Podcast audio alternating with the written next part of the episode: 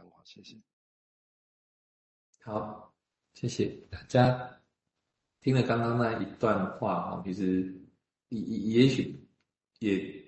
有点好奇，就是为什么要讲这些东西的哦。那其实精神分析有一个很特别的地方哦，就是你看到他们讲这个东西，通常通常对面应该有个东西在哦，也就是他是讲给别人听的，那那个别人通常是他讲的话的对面那些人，就像刚才一直提到，就当年精神分析的一种可能，在 Edenfield 的他那个领域的精神分析界有一个风气哦，有一个一个一个一个风格存在，所以呃，他企图要在里面做了一些他观察到的事情的一个一个描述也好，或者发想也好，甚至是一种提醒也好。也就是说，呃，精神分析其实一直都是，特别在治疗室里面，我们说那个平均悬浮的注意力嘛，照理讲应该是确实什么都要注意到，但是因为可以真的注意到的东西，又会有它的层次，或者说每一次注意到的事情可能也都不太一样，所以呃，不偏颇这件事情其实还蛮重要的。可是确实，当一群人、一群组织起来之后，有些东西就慢慢的会偏到某一个主题上了。哦，这个还蛮还蛮可以理解的啦。哈、哦，比方说一群人都在读精神分析，然后呃，我对法国有兴趣，我对英国有兴趣，我对什么有兴趣。可当最后他们必须要一起运作的时候，那个不同国家的东西必须找出共识，它才可以往前进啊！哦，不然它就会一直卡在中间，就是哪个方向都不太对这样。那我们再举更平常的例子，就是像我们一群人在这边，我们要说什么话？哦，今天现在线上有十几个人在这边，我们来自由说话好了，哦，类似这样。可是这样没有组织，到底有没有可能后来会形成组织？哦，或者大家各说各的，哦，旅游、报章、炸。炸弹、战争哦，各种都可以讲。可是我们总会很自然的会有一个想要，那我们来聚焦一下好了，类似这种概念，好像就自然会出来了。所以，也许当时的氛围有一些东西已经慢慢的走到某个方向固定化去了，所以才有点像宗教的概念了哈。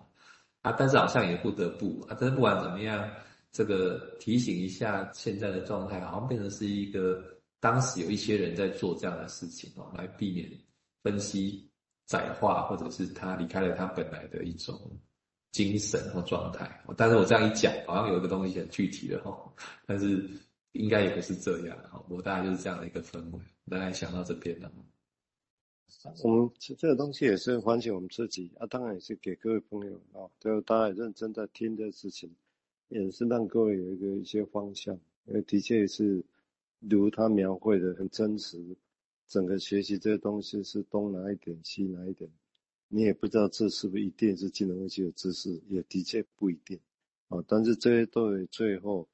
看你的基础是什么，就会 becoming， 就会形成一个你觉得的是什么。那最后形成 becoming 是什么？也许那是未来的。那如果你觉得你有精神分析的认同，呃，那个东西就会 becoming 那个东西。但是你这个过程，你当然就有东纳西哪一点点都会进来。我觉得这是比较合乎现实啊。我只让各位知道说，这个东西有一个一个方向的啊。那大家这样，好，我们接下来请佑铭来进一步谈，谢谢。好，讲到 becoming 哈、哦，刚呃这个就精神分析的文化形成了什么呢？哈、哦，我接着介绍非呃亚当他的文字哈。哦他说：“这个，对啊，前述文字的意涵里面，哈，呃，就让人会思考。他说的话，你就让人思考，哈。像刚刚王医师、蔡医师在思考的，就是怎么形成个东西了，这样子，哈。那精神分析文化形成了什么呢？如何在人类的生活里面扮演一个角色？精神分析应该是这样，就就是它就是一门学科的话，它就有一个位置在那里。”而那是刚刚说的一个在游戏的孩子的样子吗？很显然，一般大众的印象不是这样。这也是亚当贝夫要写的的内容之一哈、哦。还是我们看起来像是一个学识饱满的博士，或是看似高深智慧的长者吗？还是一个与世独立的隐士呢？呃，亚当·菲利普说，如果精神分析作为一种治疗哦，他总是鼓励人们要对自己保持公开性，因为他要你自由联想，把它说出来哦。可是精神分析作为一个专业，一直以来却都保持一种很封闭的形象，尽管这种情况正在逐渐改变，但是对于一般的读者来说，了解精神分析正在做什么，一直是很困难的。这样，嗯，他说，作家被允许拥有观众，拥有读者，但是精神分析师只能拥有同事而已。这样子哦。可是精神分析师的完整性，不是要通过你不会被看到而得到保证的。精神分析虽然在讲私密性，关于这个做这件事情很重要哦，但是呢，呃，精神分析作为群体生活的一部分，而不是要从中避难，就是说不是要躲在一个地方哦，必须找到能够跟人沟通、能够让人引人入胜的语言，这样哦。如何让人们想要学习，又不至于因为对他们对精神分析印象印象深刻，以至于失去自己的声音或失去自己的心智，这样子哦。他说，在最好的情况下，精神分析应该是一个普及的、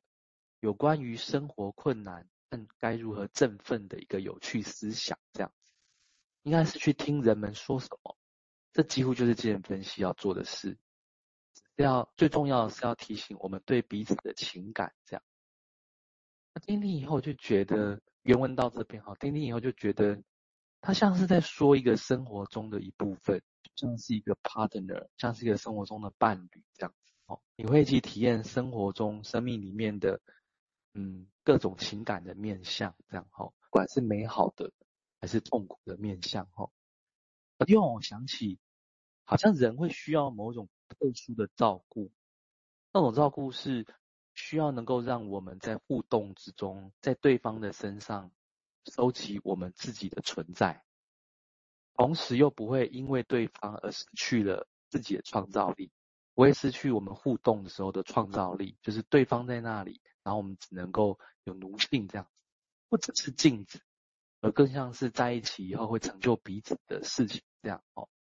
那亚当·菲利普他描述一个互动性，我简单讲哦，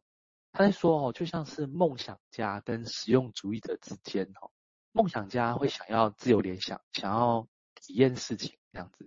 实用主义者想要解决问题，想要能够清空、清理一些自己的状态这样哦。而精神分析的文学需要成为一个地方，让人们可以表达对事物的热情，而不是避难所。不论是实用主义者或是梦想家，都能保持相当的活力。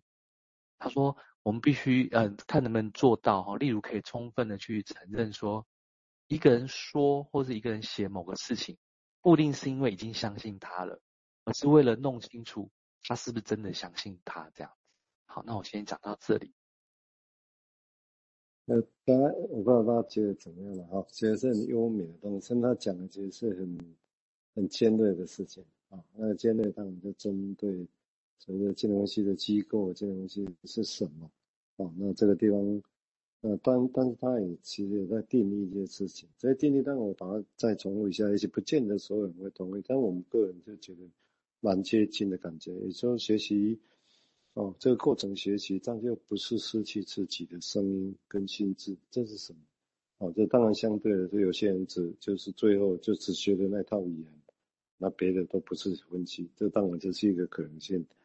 或者他描绘的是说啊，其实是在生活里面的困难如何可以去振奋人心啊。这个当然也许有些人会觉得、啊、这东西哪是这样，这东西就叫中立呵呵，但是这个地方如何的在这些食物跟梦想家之间哈，写的一个他形容很有意思，都可以让他们有机会在这边哦各自发挥创意。而不是只是什么的避难所，那我们就指这个哦。我想这是他很很厉害了哦，他用他的用他的一个文学家的笔哦来描绘这些，其实当年的事情，现在也还是，未来也还是哦。我们现在请迎宾谈谈想法，谢谢。啊，呃，不太确定大家感觉了哈。不过因为